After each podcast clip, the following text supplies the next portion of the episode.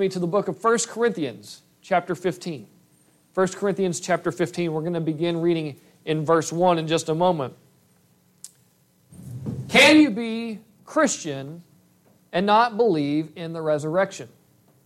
This is a headline that was shouted from the Salt Lake Tribune a few years ago.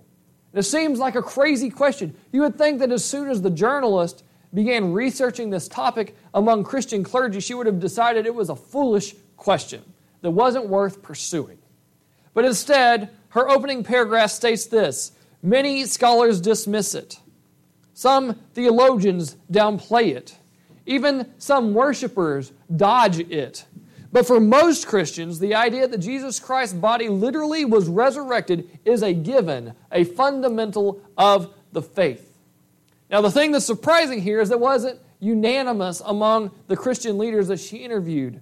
That, there, that without the resurrection, our preaching and even our faith and our very lives are useless.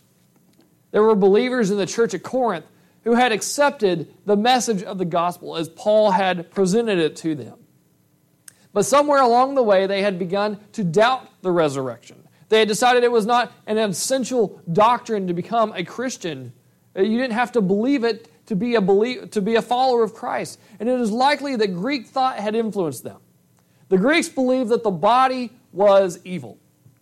They believed that the spirit was good, but the body was evil, and the body t- tethered the spirit from being able to achieve the fullness that it deserved, full good.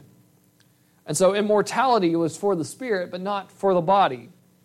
Christians, however, believe in a bodily resurrection that was, according to the Apostle Paul, an essential belief to be a Christian.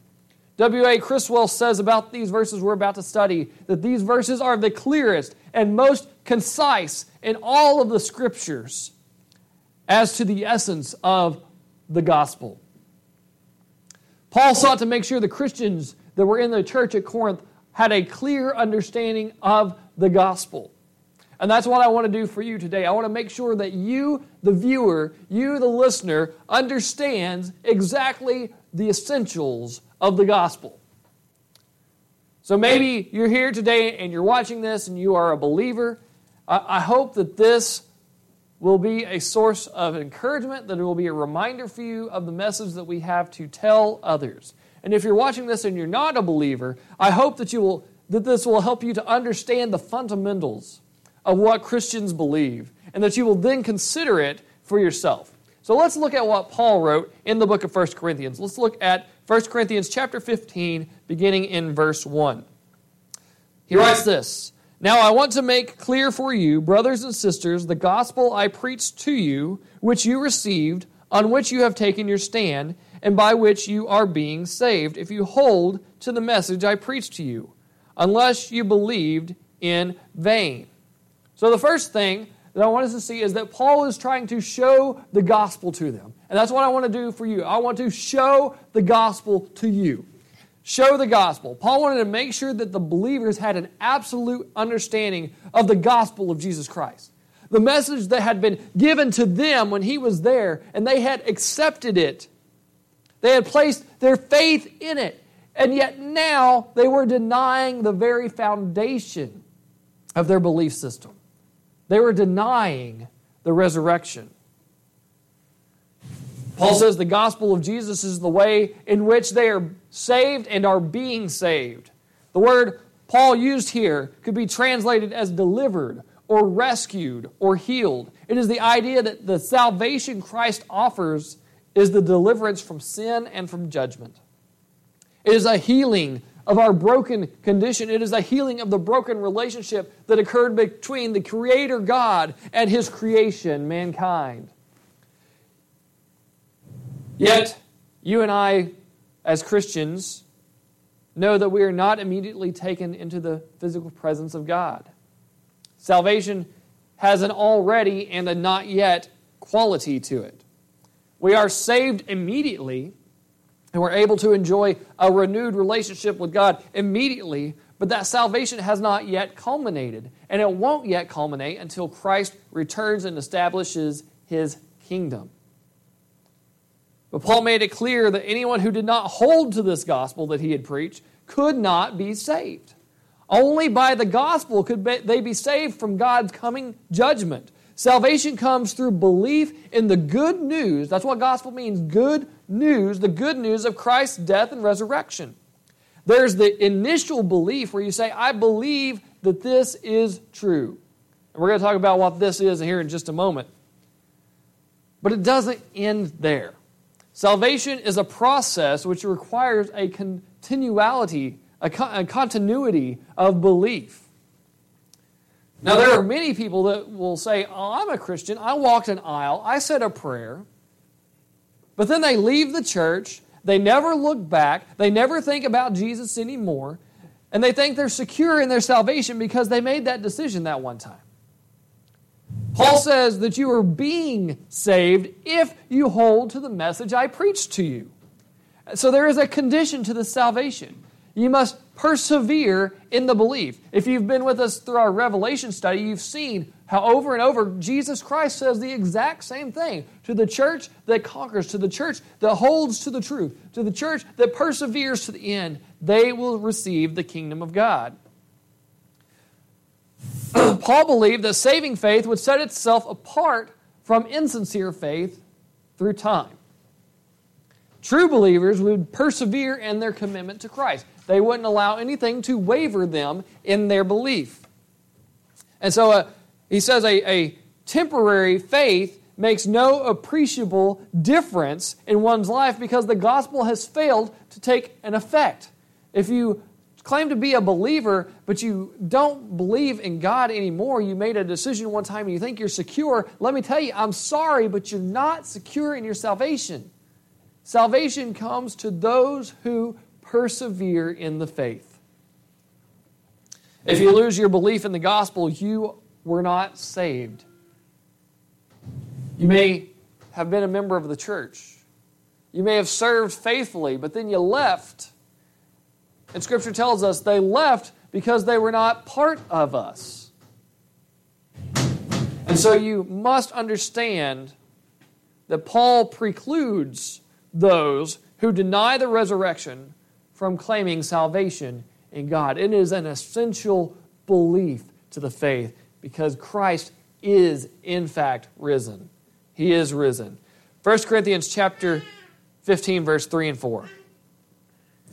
For I passed on to you as most important that what I also received that Christ died for our sins according to the scriptures and that he was buried. And we're going to stop there for just a moment. I want us to look at the substitutionary death. Christ's substitutionary death.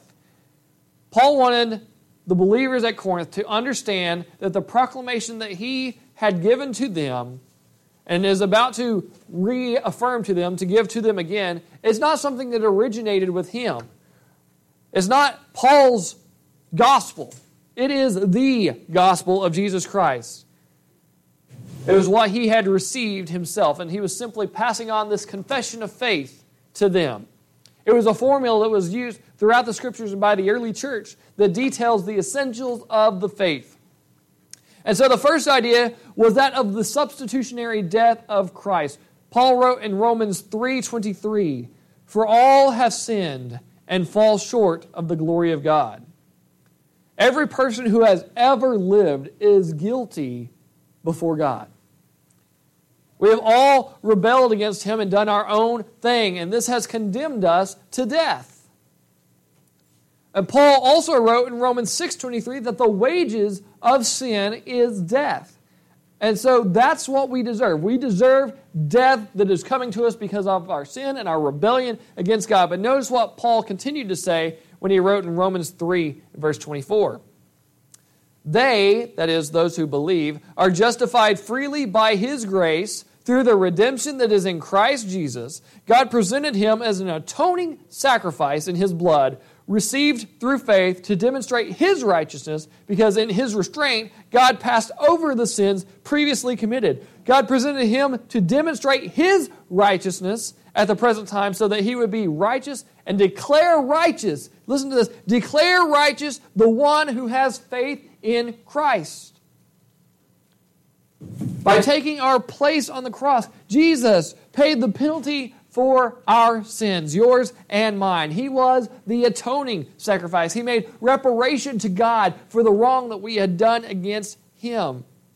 He made rep- reparation to God the Father for our sin, for our rebellion against Him. And so when God the Father looks at us, He doesn't see the sinner that stands before Him, but rather He sees the perfection of the Son of God. He doesn't see our wrong, but he sees the blood of Christ. Paul says that Jesus died according to the scriptures. He's probably thinking specifically of Isaiah 53, where Isaiah prophesies of this suffering servant that was coming to take the place for the people who had committed the crime against God. That's us. And so, therefore, Christ fulfilled the scriptures. Paul gives evidence of the death of Christ and the fact that he was buried. He was laid down in a tomb. You, you don't put someone in a tomb unless they're dead, normally. The Romans were the ones who executed him. And guess what? The Romans were really good at it. They really knew how to kill people. And so they didn't fail in killing him. Jesus was dead. He didn't just swoon, he didn't just pass out on the cross, but he was, in fact, dead. They shoved a spear in his side and water came out. He was dead and he was buried. But thankfully for all of us, he didn't stay dead. Look at what he says at the end of verse 4 that he was buried and that he was raised on the third day according to the scriptures. And so we see this supernatural resurrection. The supernatural resurrection. Paul affirmed that the resurrection of Jesus is essential for the gospel message. The resurrection testifies that Jesus was indeed the perfect sacrifice that was needed for us. It verifies that he paid the penalty for our sins. Paul says in a few verses later in uh, chapter 15, verse 17 through 19, he says, And if Christ has not been raised, your faith is worthless. You are still in your sins. Those then who have fallen asleep, that is, they have died, in Christ have also perished. If you deny the resurrection, those who've died have no hope. But if we have put our hope in Christ for this life only, we should be pitied more than anyone. The belief in the bodily resurrection of Christ was essential to the gospel because it fulfilled the Old Testament scriptures. Listen to what Hosea said Come, let us return to the Lord, for he has torn us, and he will heal us. He has wounded us, and he will bind up our wounds. He will revive us after two days, and on the third day he will raise us up so we can live in his presence. And throughout the Old Testament, we see the deliverance often comes on the third day. And so if you, you're reading this, and you're hearing this gospel with the Old Testament in mind, you are expecting this miraculous salvation to come on the third day. It comes as no surprise to you. In fact, Jesus himself referred to the sign of Jonah. Look at Matthew chapter 12, verse 39 and 40. Jesus answered them, saying, An evil and adulterous generation demands a sign, but no sign will be given to it except the sign of the prophet Jonah. For as Jonah was in the belly of the huge fish three days and three nights, so the Son of Man will be in the heart of the earth three days and three nights. And you know, interestingly, when Jonah was in the belly of the fish, he referred to it as being in Sheol. That's the Hebrew word for the grave. So Jesus used this Old Testament story to predict his own situation, his own death, and his own resurrection. But that wasn't the only time that he did it. Throughout the Gospels, you see several times where Jesus said that he was going to die, he was going to be betrayed, and he would die and he would rise again on the third day. But the, the disciples just dismissed that because it's crazy. It's crazy to say, well, they're going to kill me, but I'm going to be alive again. But that's exactly what happened. The Greek term that Paul uses here, rose, is in the perfect tense. And so it emphasizes that not only did he rise, but it's not only did he live again, not only is he resurrected, but it's a continual thing. See, when he resurrected Lazarus, Lazarus came back from the dead.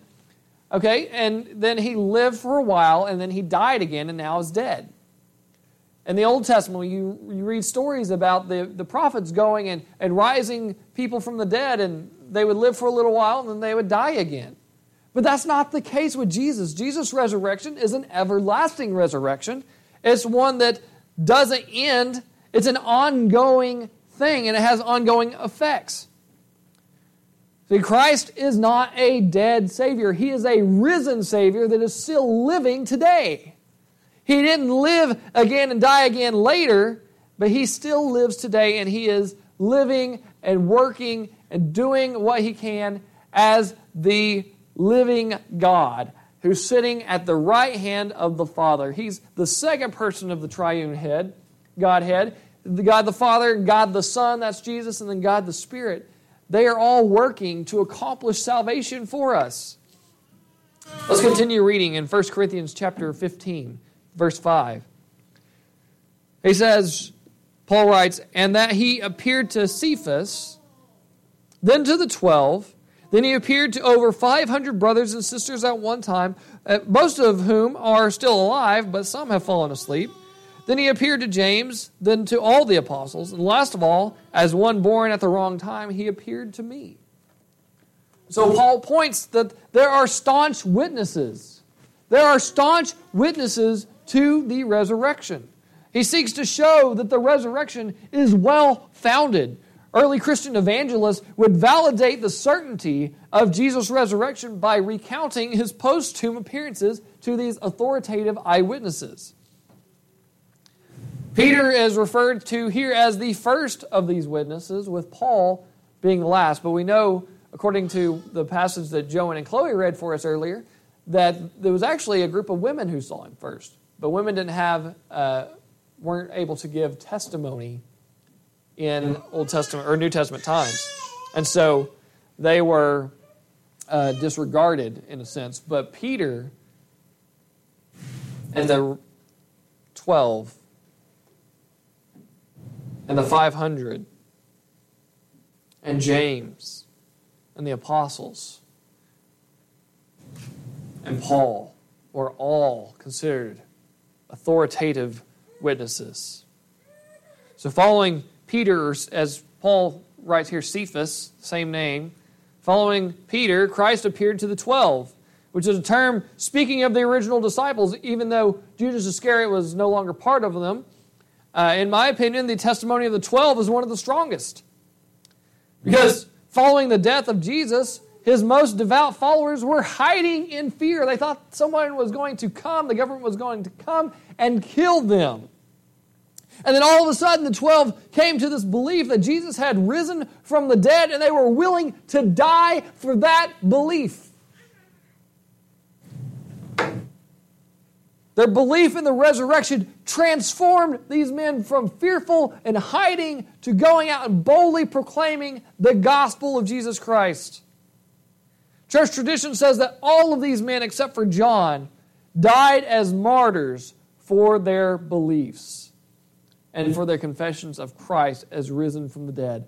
They went from being afraid and hiding in a room to being willing to die for the belief that Jesus was resurrected from the dead. After appearing to the 12, Paul records that Jesus appeared to over 500 believers at once. Paul added that most of these were witnesses that were still alive. Some of them had died, but he's, he's saying to the church at Corinth, uh, at Corinth to check out these witnesses. Go ask them, verify what I'm saying to you with one of these 500 witnesses. Jesus' resurrection was not just his spirit being taken up into heaven. His body was raised from the death, and he was not only seen by individuals and not just by small groups, but he was seen by large groups as well.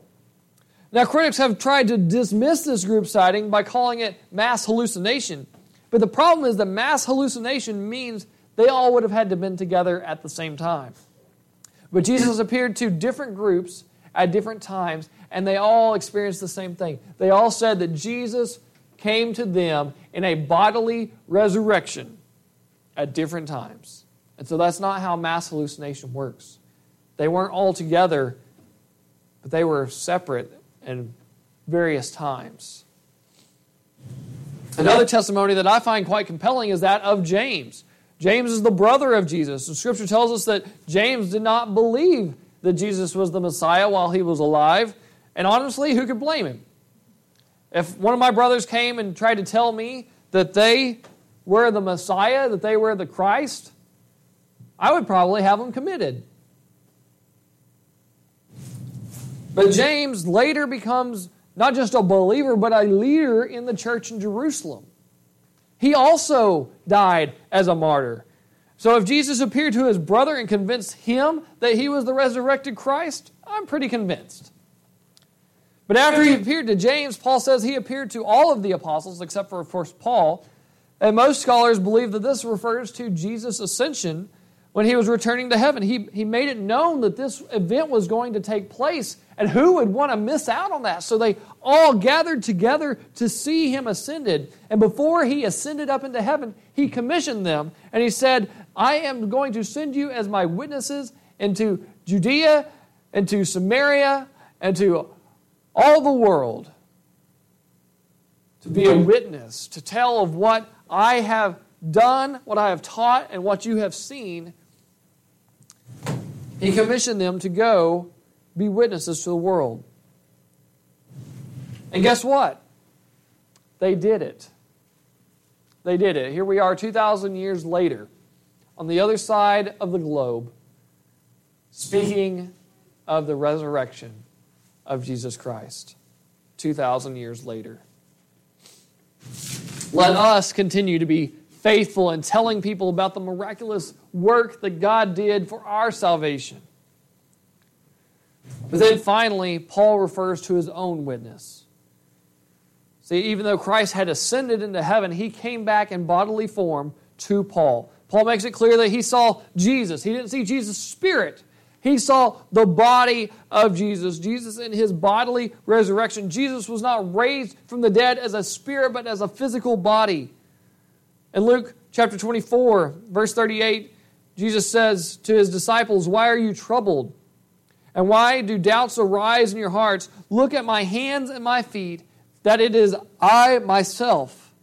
Touch me and see, because a ghost does not have flesh and bones, as you can see that I have. See, the Greeks believed in the immortality of the soul, but Paul sought to help them understand that the body would be resurrected, as Christ's example demonstrated in that case. And in the rest of the chapter, Paul defends the bodily resurrection of Christ and the resurrection of the believer. And he speaks of his experience here in an interesting way. He says that he was born at the wrong time. The, Paul, the word Paul uses here is ektromati, which refers to a premature birth, uh, the same word that would be used for an abortion. Unlike the 12 apostles, Paul became an apostle without having this gestational period. See, whereas the others had known Jesus during his time on earth, they had ministered alongside him, they had listened to his teaching. But rather than being eased into apostleship like they were, Paul was dramatically confronted on the Damascus Road. He had a dramatic experience that made him into an apostle for Christ. So, although his apostleship was rather sudden, that doesn't mean that it's any less than the others. But the other apostles all verified and validated that Paul was an apostle of the Lord Jesus Christ, and they accepted his writings as Scripture. And so, Paul was the final that we have recorded appearance of the risen Christ. Except for the book of Revelation, I suppose. But in this passage, Paul's the final. Look with me at the end here, verse 9 through 11. For I am the least of the apostles, not worthy to be called an apostle, because I persecuted the church of God. But by the grace of God, I am what I am, and his grace toward me was not in vain. On the contrary, I worked harder than any of them, yet not I, but the grace of God that was with me. Whether then it is I or they, so we proclaim, and so you have believed. So we see God's stunning grace. We see God's stunning grace that Paul closes this section by pointing to his own unworthiness.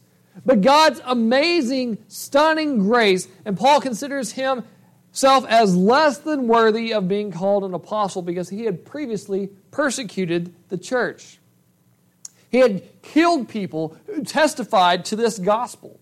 But now, by the grace of God, Paul is the one who is testifying to it.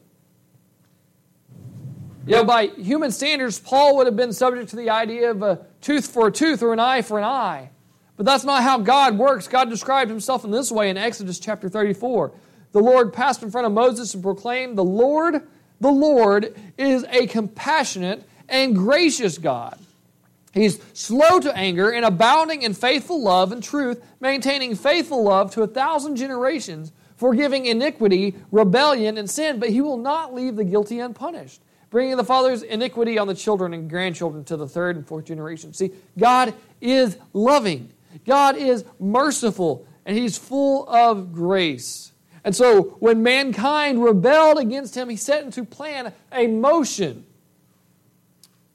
Set into motion a plan, rather, I'm sorry about that, to bring us, all of humanity, back to Himself.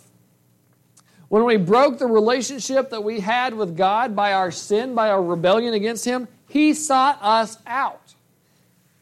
When Adam and Eve sinned and they hid in the garden, God went looking for them. God comes looking for us. When we subjected ourselves to slavery, to sin, and to death, He loved us so much that He sought to deliver us from it.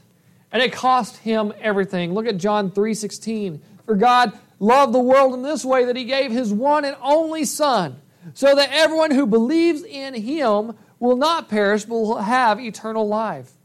See, Jesus, who is God the Son, he's the second person of the triune God. He was sent by the Father to take on flesh and to live a perfect life, and yet he was to die on a cruel cross for sins that he did not commit, but rather the sins that we committed. And his sins, or our sins, were placed on him, and then he was buried in a borrowed tomb. For three days later, he rose and he is risen.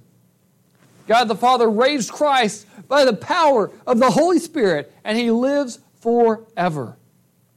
Jesus has conquered death, and as a believer, if you believe in Jesus and what he has done, and you believe in the resurrection, you share in the inheritance of Christ and we can be united with him forever in a bodily resurrection, just as he was. As Paul closes, he says, Whether then it is I that preach or they, so we proclaim, and so you have believed. This gospel that he presented that he was Christ died for our sins according to the Scriptures, and that he was buried, and that he was raised on the third day according to the Scriptures, and that he appeared to all these witnesses. This gospel, Paul says, is uniform. All of the apostles agree that this is the gospel. This is what has to be preached. This is what has to be believed in order to be saved. If you don't believe it, you can't even claim to be a Christian. You must believe it and you must cling to it. So the question I have for you is do you believe? Do you believe that He is risen from the dead? Do you believe that He is risen from the dead and that He offers you the gift of eternal life with Him? Romans 6 23, at the end of that, He says, The wages of sin is death, but the gift that God has for you is eternal life in Christ Jesus our Lord. If you believe in the death and in the resurrection of Christ, you can be saved from the judgment that is coming. God said that He would not leave the guilty unpunished. The book of Revelation records what's going to happen in the last days. History is moving forward and is moving toward an end. And then when that end gets here, God will punish those who have sinned against Him, which is all people, as we've already said. But the one who trusts in the resurrection of Jesus Christ finds in Him a shelter from the judgment. Paul also wrote in Romans 10 if you confess with your mouth that Jesus is Lord and believe in your heart that God raised him from the dead, you will be saved. For one believes with the heart, resulting in righteousness, and one confesses with the mouth, resulting in salvation. And he says in verse 13, For anyone who calls on the name of the Lord will be saved. He also wrote to the Corinthians in 2 Corinthians chapter 6, verse 2. At an acceptable time I listened to you. In the day of salvation I helped you. See, now is the acceptable time. Now is the day of salvation. And it can be for you. It can be for you. So won't you believe in him? Won't you repent of your sins? Confess them with your mouth to the Lord Jesus Christ. God, I have sinned against you. I am a sinner. Forgive me my sin. I believe that Jesus is the Son of God who died to take my sin and that he rose on the third day so that I could be saved and dwell with him forever. Won't you pray that to God? Won't you accept his salvation today? Let's pray. Lord God, we thank you so much for the great love that you have for us. God, that you sent your Son to die on a cruel cross, to take the sins of someone like me, a sinner who's been condemned and unclean. God, you made us clean. You made me clean. You made me whole. You brought salvation, and I'm no longer condemned. But now, instead of condemnation, I receive the inheritance that is Christ Jesus. I receive the eternal life, the eternal relationship with you, my God. May your name be praised forever and ever. God, we love you. I thank you. And I praise you for being a loving, merciful, and gracious God. It's in the holy and precious name of Jesus, the Son of God, by the power of the Holy Spirit that I lift this prayer to you, Father God. Amen.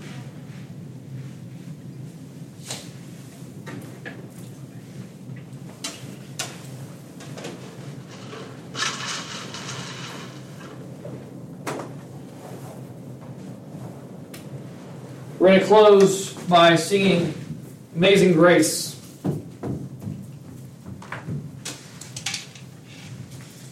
Why don't you sing with me?